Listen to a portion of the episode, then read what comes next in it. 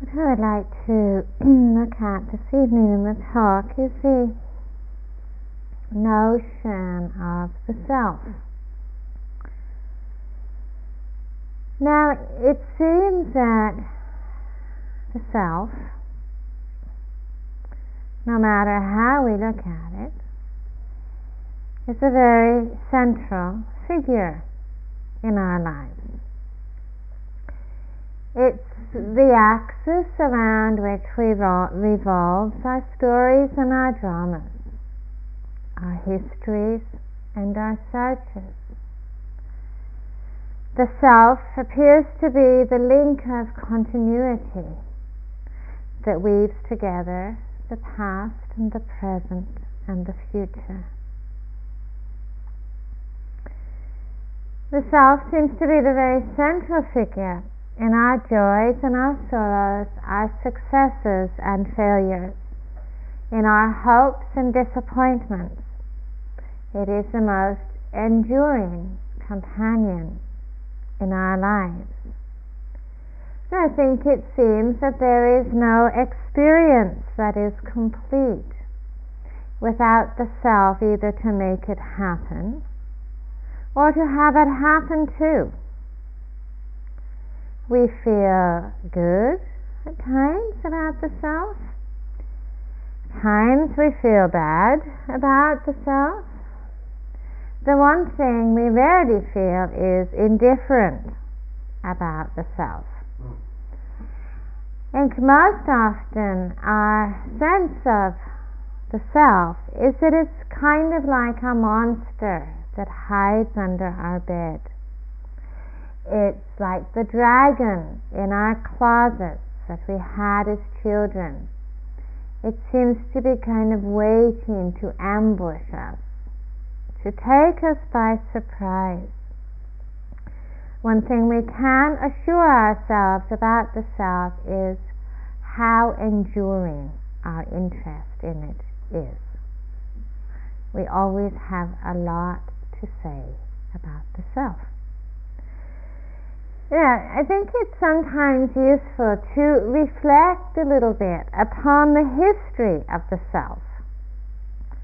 Because I think a little bit by reflecting upon the history of the self, we also have a sense of how this self in the present moment has come to be or not come to be and perhaps also some sense of what might happen to this self in the future. If you have a question how it has evolved, were we born with a self? Did somebody give it to us? Have we carefully built it up over the years? How did the self ever get to be the way it is at this moment in our lives? And what role does it play right now? What role does the self actually play in your life right now? Is it a help? Is it a hindrance? Is it a friend? Is it an enemy?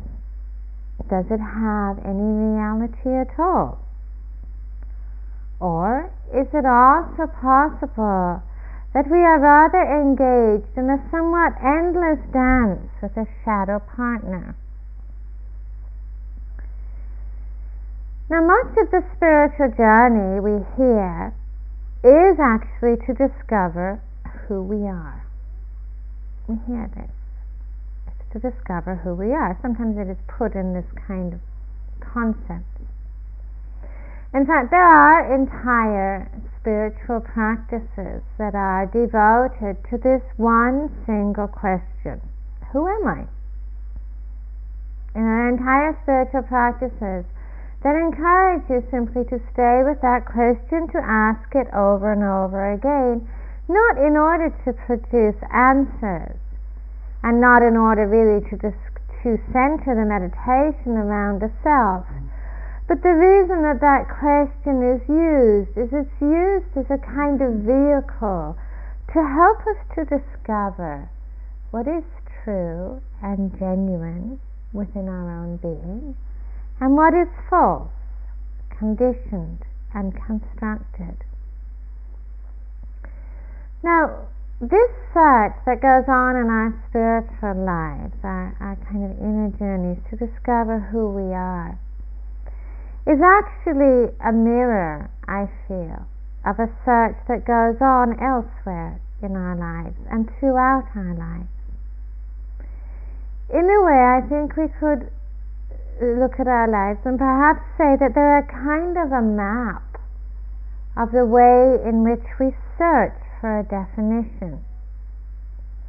Our lives are a kind of record, a chronicle of the ways in which we have searched to discover who we are, a sense of identity that we feel in harmony with, that we feel is authentic.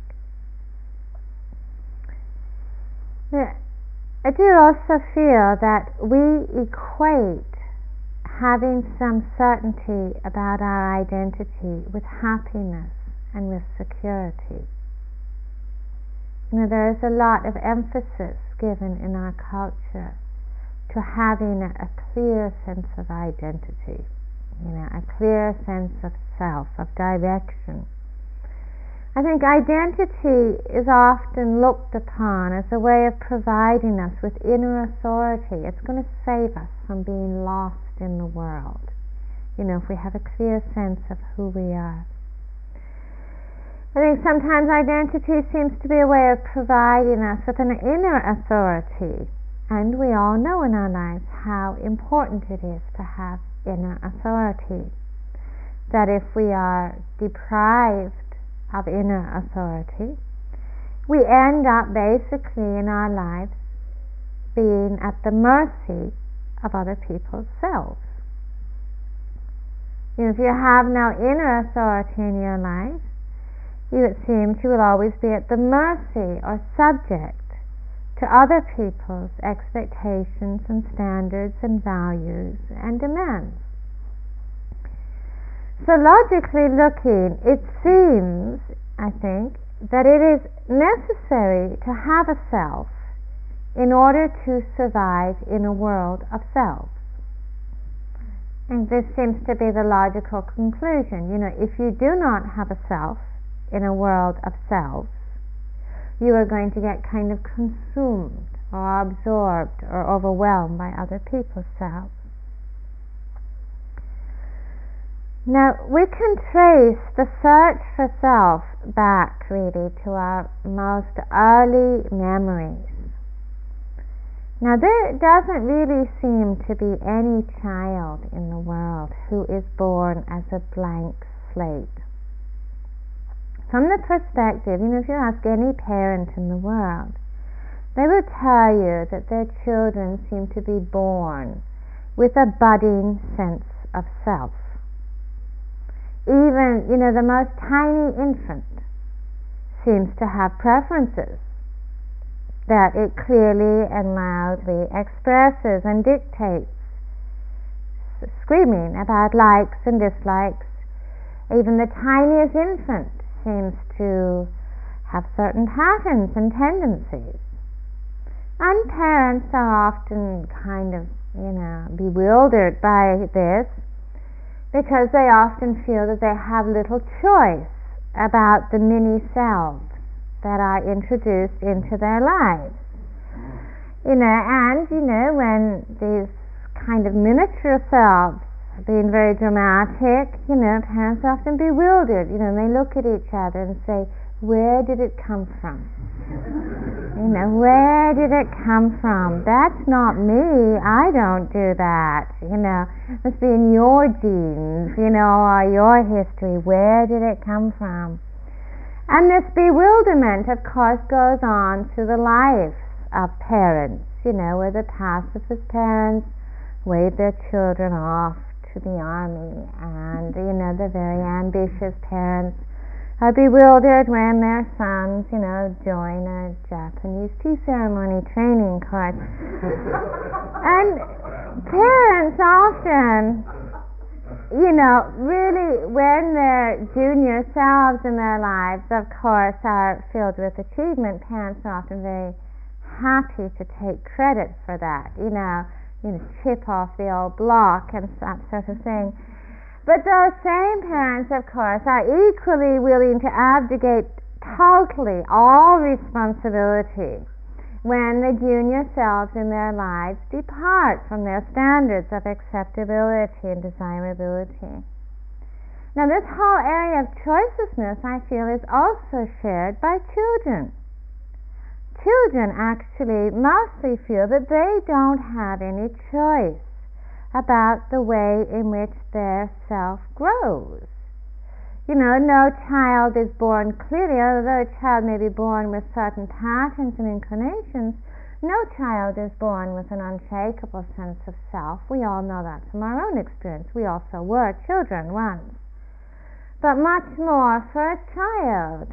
You know, their, their childhood identity, how they feel about themselves, is very clearly shaped and molded by the authorities that they meet in their lives.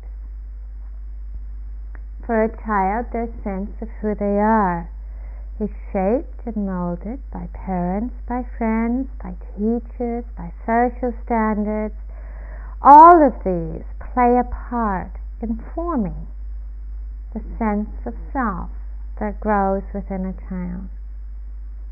No matter how benevolent, how ethical the authorities in our lives are a, when we are children, those authorities inevitably carry certain expectations and values about right and wrong, about acceptable and unacceptable, about what is worthy and what is unworthy.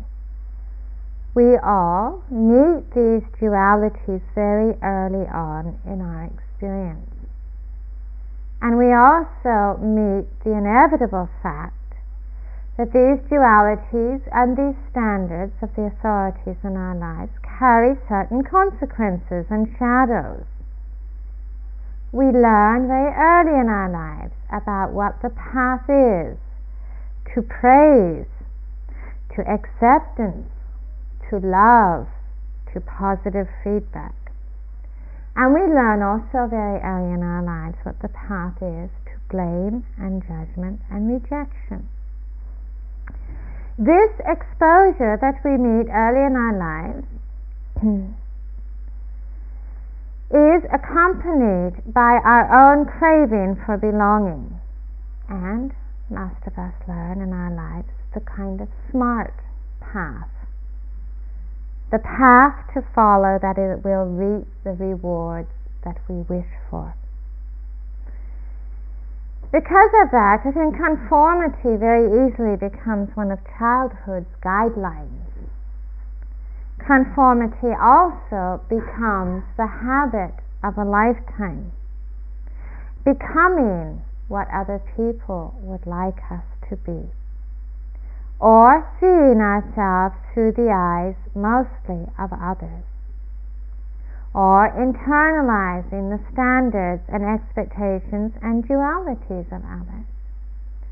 Now, there is actually no blame in this process. It would be impossible to put down, to attribute blame. Even the most loving and caring of parents bequeath to their children a legacy, a heritage, an inheritance of their own values and standards. I am you know, absolutely convinced, well, I see it already, that as my children grow up, you know, and when they are grown up, I'm sure they will never ever want to hear the words pay attention again, you know or you know let's be a little mindful here. You know they they never ever you know i'm sure in time they will tell me about what a negative influence this was in their lives. Now on some level we inherit we inherit a kind of self of sense of self. On another level we um, long for a sense of self now, this changes, of course, as we grow in our lives. As we grow more conscious, more mature, more independent, our search for self our actual search for self also becomes more conscious, more intentional on our part. As we kind of grow somewhat in our lives, we feel less vulnerable, perhaps, to the expectations and the feedback that we receive from others. And our lives are no longer so governed or so overwhelmed by the search for approval and by the avoidance of disapproval. As we grow in our lives, we have a certain wisdom that tells us what benefits us and what limits us. And so no longer are our choices or our directions or our aspirations so linked to or dependent upon what the rewards will be. At that point in our lives, and you know, it does come at different ages for all of us, we begin to search for what we might then call a more real self. A self that maybe we haven't just adopted from somebody else or inherited from our families. We want to at times start searching for a true self or a more real self. One that we feel more in harmony with and one that we feel embodies or manifests what we value and honor and aspire to. And I'm sure we have all been through this in our lives. We start looking for about, you know, what's really me, what's genuine. Now, when we start doing that, start looking for a more real self, the field of exploration to find a real self is actually incredibly vast you know, you're probably aware of this, you know, when being adolescents or, or 20s, you know, there are so many selves it's possible to be.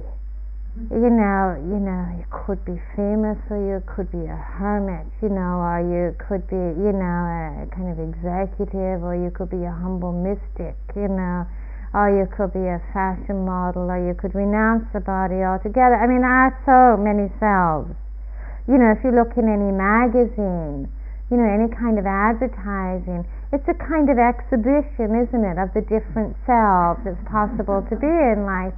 And it's a little bit like taking pot luck, you know, what looks good? You know, what are we attracted to? And I think also we are aware of the incredible power of the expectations in our culture to be someone you know, I think, you know, from the time we are so tiny, we hear about how important it is to be someone. You know, make your mark in the world. You know, be remembered. You know, be be worthy, be admired. You know, stand out. Take pride in yourself. You know, achieve something. Be someone this is a kind of compelling message of our culture, which in a little bit also in a way expresses perhaps a certain craving that we have in, within ourselves. I mean, we're all aware that being someone, you know, attracts an enormous amount of prestige in our world. I mean, it does. You know, but sometimes we're told, you know, it, it's like fulfilling your potential. You know, if you fulfill your potential, you're going to be someone. And it's usually about being special. You know, being different than other people. Standing out. Be special. Then you really will be someone. You'll be noticed. People pay attention to you. You'll be visible. I think sometimes this this kind of desire and pressure to be someone, you know, becomes kind of almost a sort of holy, holy goal. You know, pursuit of the holy grail, how to be someone in the world, how to have a label or a description or some kind of credential which will prove, that will be evidence that you are special. It becomes a sort of sacred pursuit. The pursuit of being someone that is admired and acclaimed and applauded. And we know how much fear there is in our culture about being no one. You know, to be no one in our culture is like it's to be invisible, it's to be ignored, it's to be overlooked, walked on, trampled on, you know, sunk, lost. You know, all of this is associated with being no one. You know, no one, uh, no one would ever like to put on their kind of, uh, you know, their CV, you know, any kind of a reference you know, saying, you know, well, what have I achieved in my life? I've understood what it means to be no one. You know, this is not, this is not going to make you popular. It's not, you know, it will be met with puzzlement. You know, it's, you know, selflessness does not have a lot of, you know, acclaim in our culture. You know, it's just, you know, it's not going to get you anywhere. No self will not get you anywhere. You know, the only way to get somewhere in our culture is by being a self. You know, no self is going to make being basically you're discarded. You know, you're some kind of loony if there's no one home.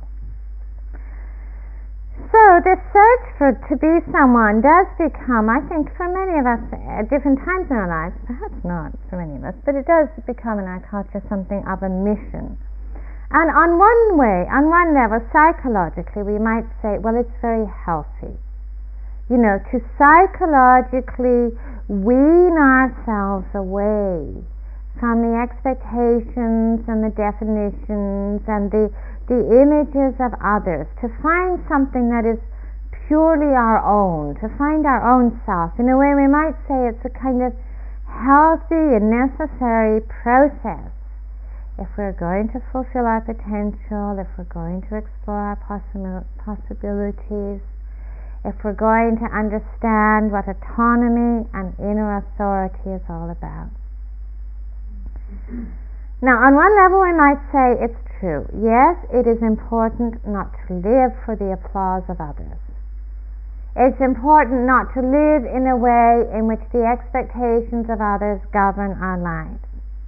But I think also we need to be incredibly cautious about how much admiration we give to this process of discovering a real self. Because I think it is important to appreciate the endlessness of the craving to be someone.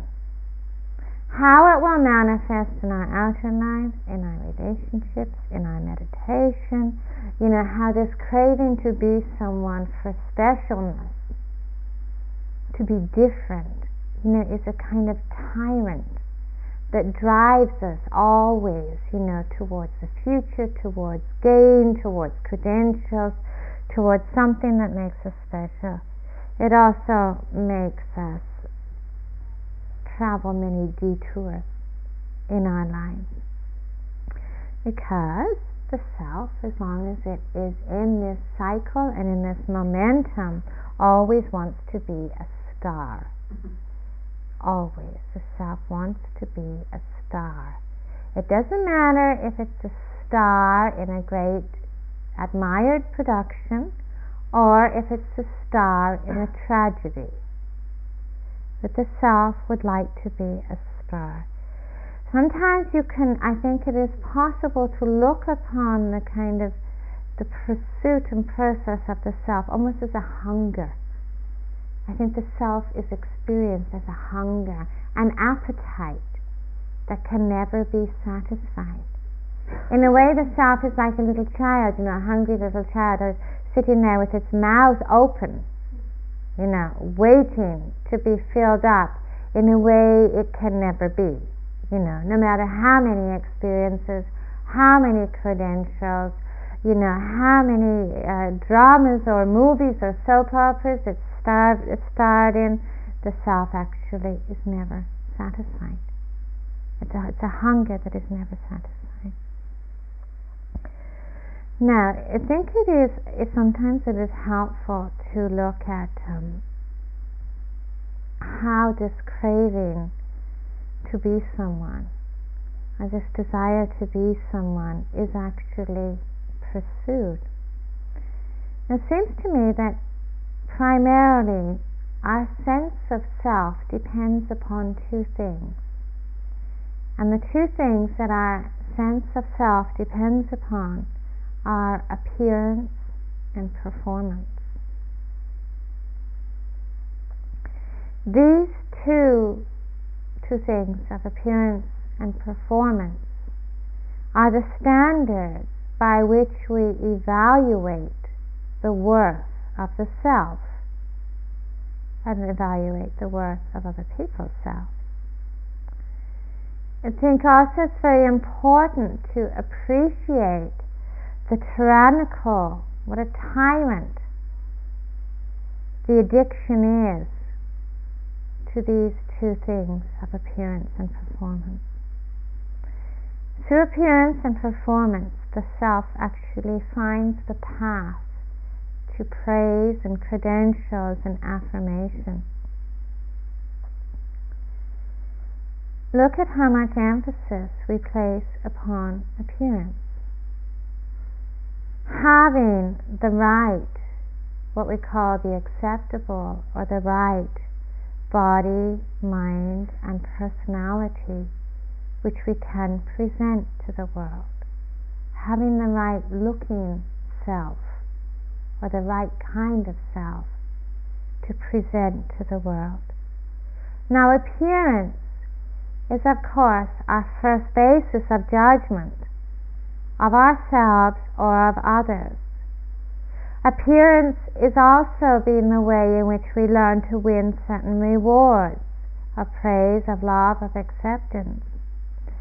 And look what we do in service to that tyrant of appearance how another way of looking at this kind of servitude to the standard of appearance, it's a kind of self abuse. It is a kind of bondage upon which rests so much fear and restlessness. The fear of being unacceptable is pretty major in our lives. You know, it is why some people cannot begin the day without looking in a mirror or without standing on some scales, or without checking out that they are making the right impact, the right presentation in the world. Look what we do to others on the basis of appearance. I mean, we know how, how much this is true. I mean, you can spend, you know, a week or two weeks in silence with a group of other people, you know, and I bet, you know, that probably you know, if I asked you all to sit down and write a little piece on everybody else in the retreat, you know, you, you know, most everybody could. You know, so and like this. You know, they you know they look like this and they do this. You know, they must be this kind of person because they look like that. You know, and you know this walking style. They must be terribly mindful in their lives. They look so conscientious. You know, we could write a little potted history of everybody on the retreat without ever exchanging a word with them. You know, and what do we have to feed upon here but appearance? the way someone appears to us. Performance is the other way, the other path of discovering an acceptable sense of self. And it's equally easy to see the ways in which we can become obsessed with performance. Producing, producing the right kind of work, performing in a particular way, having the right kind of meditation, performance again becomes a way of describing ourselves. We also see the way in which we can become so preoccupied with doing things right, doing things right, being good enough, you know, being perfect. You know, even in retreats, you know, people have mentioned to me, you know, that sometimes at the end of sitting they hang around, you know, and kind of hang in there for another 10 minutes just so it looks good, you know. I mean, terrible meditation, but it looks absolutely terrific, you know. It can sit longer than everybody else. Please, I'm not saying that this is what anybody does, but I just say this has been mentioned to me. You know, this this preoccupation with performance and looking acceptable and looking right can become so subtle and so intricate, you know, that we get completely tied up in this pursuit of perfection in ways that are just ridiculous.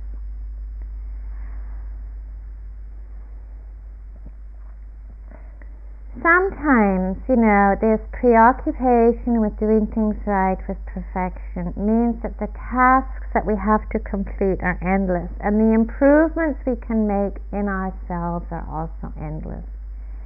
I mean, this is really so important to appreciate. You know, the possibility of self improvement are infinite.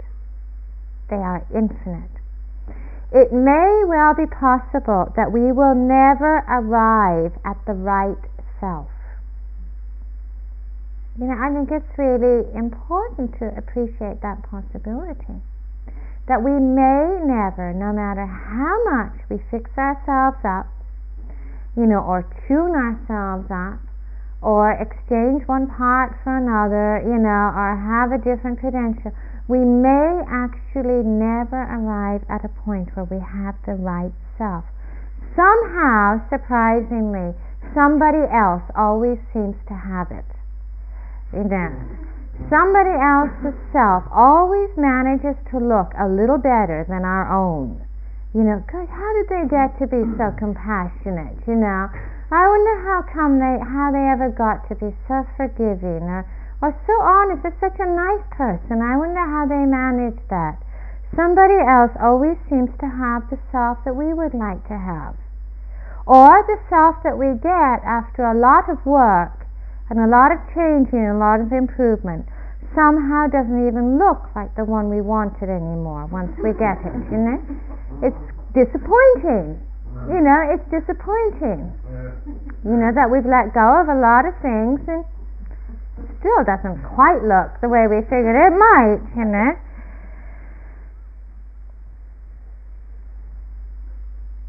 It is a pursuit of alienation, the pursuit of appearance, the pursuit of a performance. Pursuit of self through appearance and performance is actually the pursuit of alienation.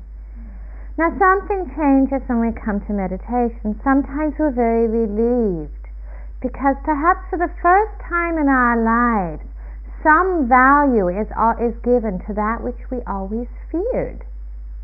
You know, some value is actually given to being no one. That thing we were most terrified of in our lives is somehow suddenly all right. You know, it's okay. It's actually even approved of.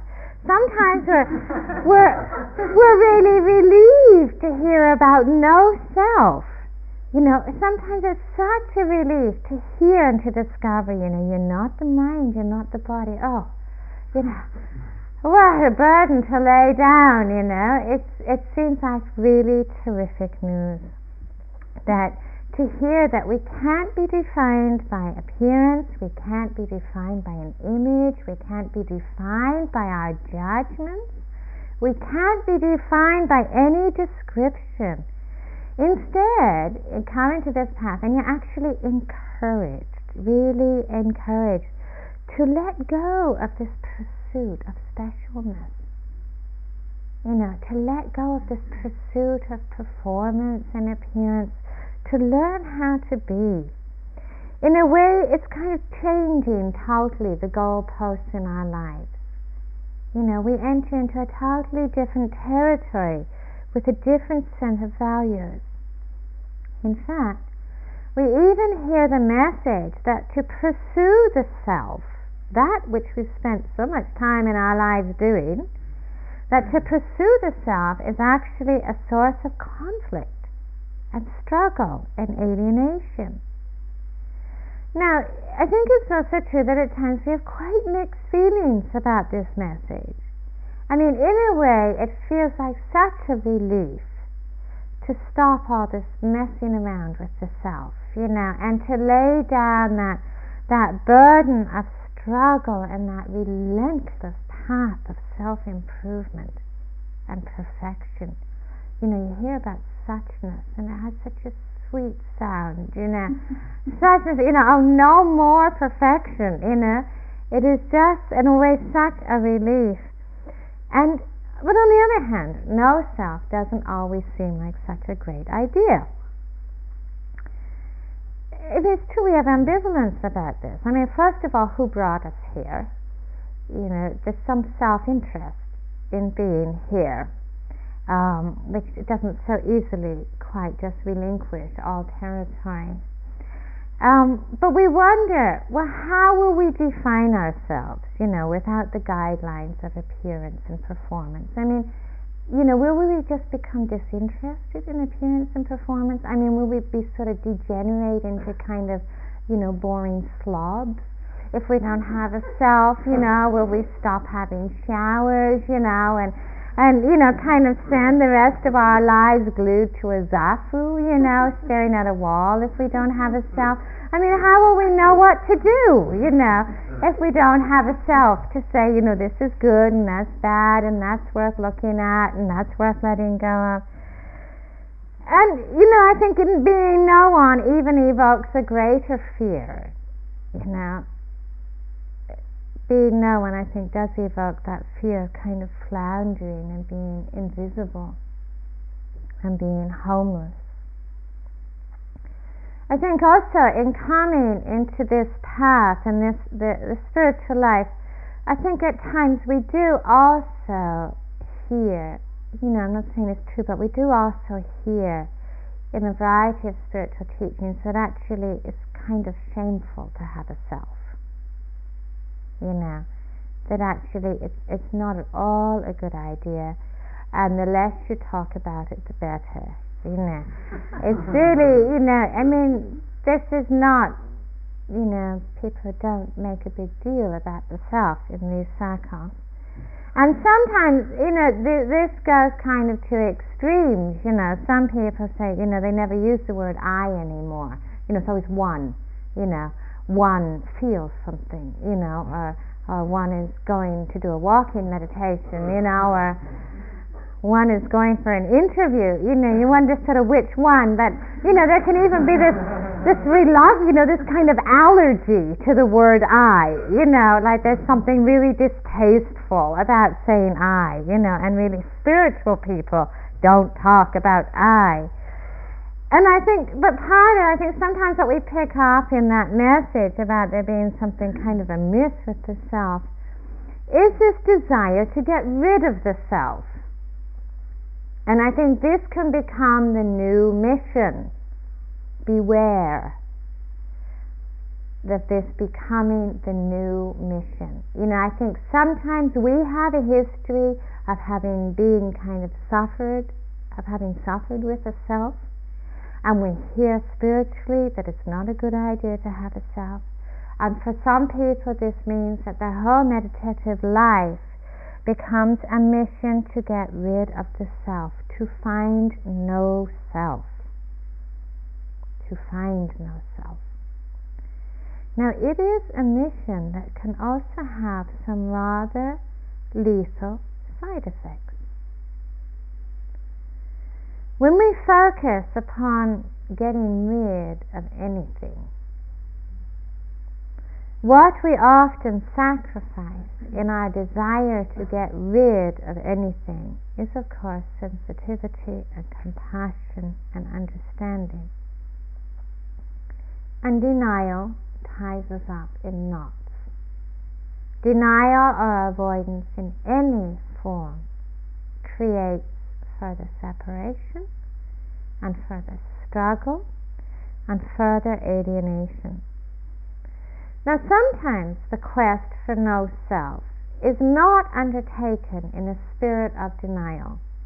Sometimes the quest for no self is undertaken in a great spirit of wisdom, wanting to understand what it means, what this, what this term actually means, no self.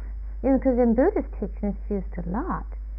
You know, it's really important thing to understand. You know, it's talked about over and over and over again in the sutras and in meditation. Part of this path is to understand what no self means. So we still, though, need to be cautious. We still need to be cautious. Now, in the practice of meditation, you can discover some very profound levels of transparency, extraordinarily profound levels of transparency, transparency of the self. you know, there can be in meditation such an extraordinary inner stillness that really holds this kind of parade of arising and passing. You know, thoughts and sensations and sounds, they arise and they pass. And we see also the arising and passing of the notion of I with them. It's, it's clear, you know, it can be seen, it's held within the vastness of awareness. And often in that, well, what does happen in that is that the glue which previously held the picture of self together begins to come unstuck. It simply begins to come unstuck. You can, it becomes increasingly difficult to point at anything within that parade of arising and passing and say, oh, that's who I am. You can't, you know. I, I mean, the seer is different than the thinker, and, and the fantasizer, fantasizer is a little different than the planner, and you can't point at anything and say in an enduring way, this is what I am. It is impossible. There is nothing that is lasting. There's nothing that is constant. There is nothing that is enduring of that in that. Instead, more and more, there is the seeing of the idea of I, the sense of self, arising and passing in relationship to objects of thoughts and feelings and sounds, etc. There's the seeing of the arising and passing of this idea of I am, I have, I know. But it doesn't have any any solidity. It's it's so transparent. It's just seen right through. There's not a sense of what happens, of course, is that the, the process or the hold of grasping is just loosened. It's just loosened. It doesn't have any grip anymore. All of the images, the ideas of history, of who I used to be and who I will be in the future begin to dissolve. They are gone. And sometimes we look in that process of arising and passing of, tr- of a self to find. You know, we start looking for a self. We start asking, well, you know, I, who am I? But every time we try and find a self, it's like we're always looking behind us.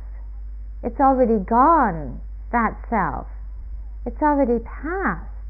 It's like a shadow. It has already moved on. What becomes clear is the transparency that there is, isn't actually any center. There isn't actually any center that we can rely upon.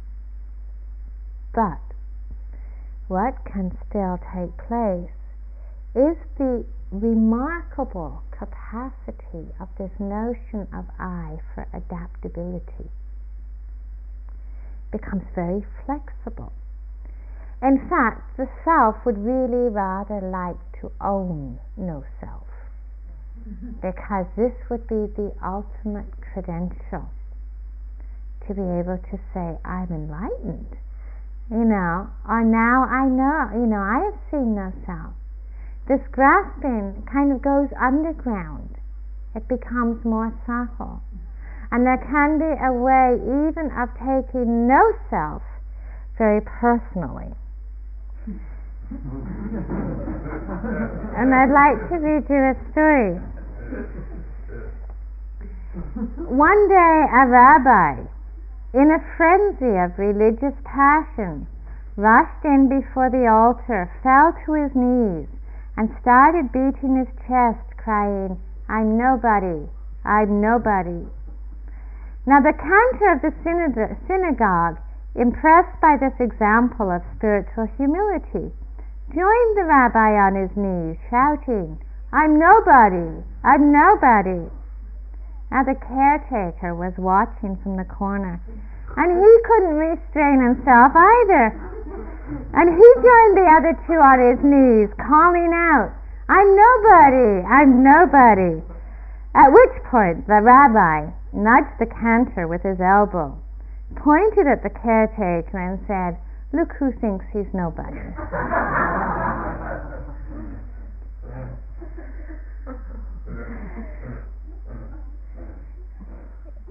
in a way, the grandest possession of the self is insight.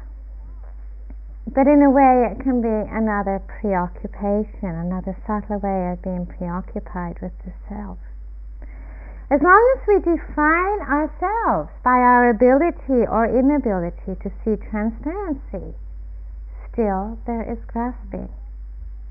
As long as we define ourselves, our credentials, by our ability to our inability to see transparency, there is still grasping. And even the perception of transparency can be limited to a moment of arising and also passes, and is confined within the field of experience. And still the self can arise and say, I have had that experience. There is some greater understanding of emptiness that is denied as long as the self is defined by any credential. No matter how worthy or how spiritual that credential is. Now, part of the responsibility for that limitation for the limitation even of experience. In a way, I think we need to see the way in which we give solidity to the self through our kind of uh, negativity or aversion. And sometimes I think we credit the self with far more power than it actually has. You know, sometimes we regard it as a kind of monstrous thing that has all these powers.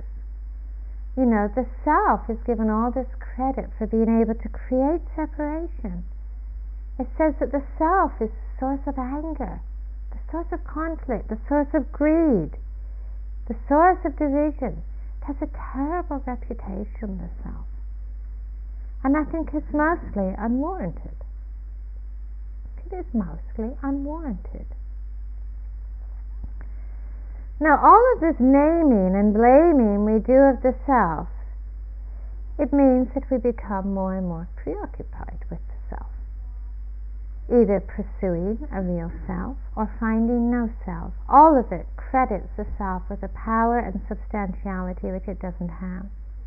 In a way, getting a real self and getting rid of the self are two different enactments of the same dance. They are really two different expressions of the very same dance. Both of them, in a way, I think, miss the point. We become so burdened by responsibility, so burdened to find no, by the pursuit of no self, so burdened by the responsibility of getting rid of the self. Sometimes we're just chasing a different kind of performance and appearance. It is important to understand or to look many, many times at what we mean by the self. What do we mean by I? What is this kind of monster that we give so much attention to? And sometimes we see it in meditation. We see the self very strongly in meditation and what appears to be the self. And what the way that we see the self very strongly in meditation is in its relationship to experience. Now, the only way that the I can survive meditation is by making an object of it. That's the only way that the sense of self can survive meditation is by making an object of it. The object becomes the experience that we judge as being good or bad. Even the experience of no self is an experience that is judged. We say, I have good experiences, I have bad experiences. But all the time we are busy evaluating ourselves on the basis of our experience. Through making an object of meditation, we create a center of substantiality. We are able to say, I have, I am, I see, and I know. Now, freedom is not the cessation of self. Freedom is not even understanding no self. Freedom is actually the cessation of ignorance. You know, there's nothing in Buddhist teaching that talks about getting rid of the self. You know, this is this is a new this is a new menu. You know, there's nothing Buddhist teaching talks about getting rid of the self. What Buddhist teaching talks about enlightenment and awakening is the cessation of ignorance. There's a mention in there of I, of self. This is something else we have added to the agenda. What is ignorance? Ignorance is believing duality to be reality, to be separated from what is true. That is ignorance. Ignorance sometimes manifests in the obsession with appearance and performance, with name and form. No one is to blame for ignorance. There's no blame in ignorance. It's nobody's fault. You know, even to say, you know, I'm to blame for ignorance is, you know, giving the self another credential. Ignorance is not anybody's fault. this is extraordinarily important to understand because it can let us just allow us to lay down so many burdens of judgment. You know, if you get rid of this whole fault and blame business, you lay down so many judgments. We can't be held responsible for ignorance. Believing duality and separation to be reality is like looking in a clouded mirror and mistaking that distorted image to be the truth of who we are. Now, in this path, we take steps in a way to wipe the mirror free of clouds. And we take those steps with grace and with wisdom. But we also don't want to spend our lives polishing mirrors we cultivate calmness and serenity and spaciousness because all of these enable us and empower us to live in a spirit of nobility and integrity with a sense of that which is sacred in our lives. We don't take these steps of nurturing this practice so that we can look in the mirror and see reflected a perfect sense of self. We take these steps so that we can leave behind a world of struggle and leave behind a world of hunger. That is really why we meditate, to leave behind a world of hunger. Because the self is experienced as an appetite. Ignorance gets manifested as an appetite, a hunger, a wanting, a reaching, a desire to be filled up based on a belief of being unfulfilled, of being somehow empty within ourselves. The steps we take in meditation is in a way learning that that appetite is not necessary, learning to leave behind that world of hunger.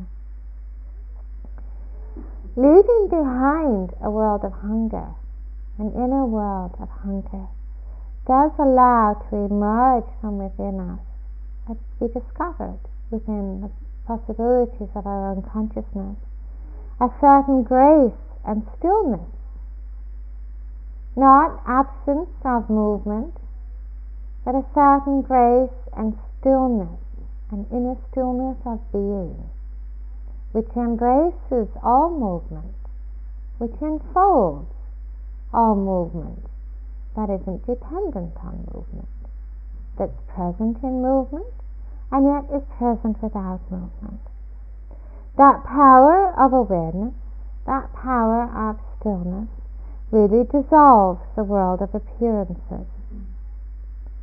It dissolves the world of appearances. It dissolves barriers. It dissolves superficiality. It dissolves divisions is a kind of grace or a benediction in that stillness,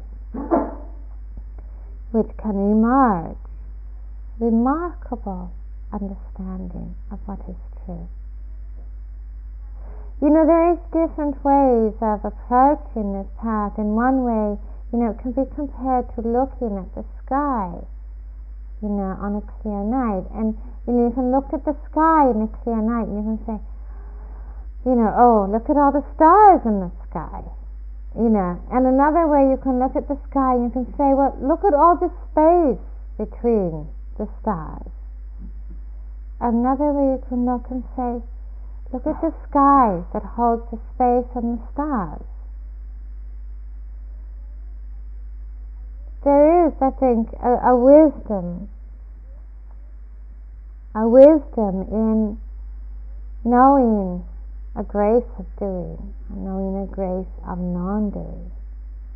There's a wisdom, I think, in really learning how to nurture, how to nourish stillness within ourselves rather than hunger. How to learn how to be present, to be receptive. But sometimes I think if we really want to understand who we are, then what we really need to look at, or what really needs to be understood, is to see that which we cannot make an object out of. If you can see that which you cannot make an object out of, I think we have a very profound understanding of awareness.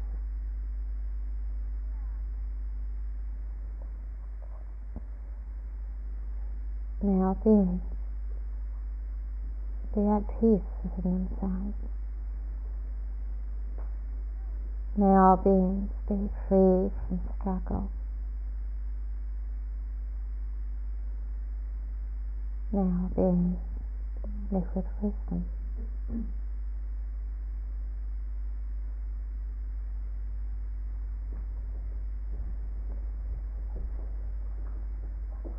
We have just a couple of minutes quietly.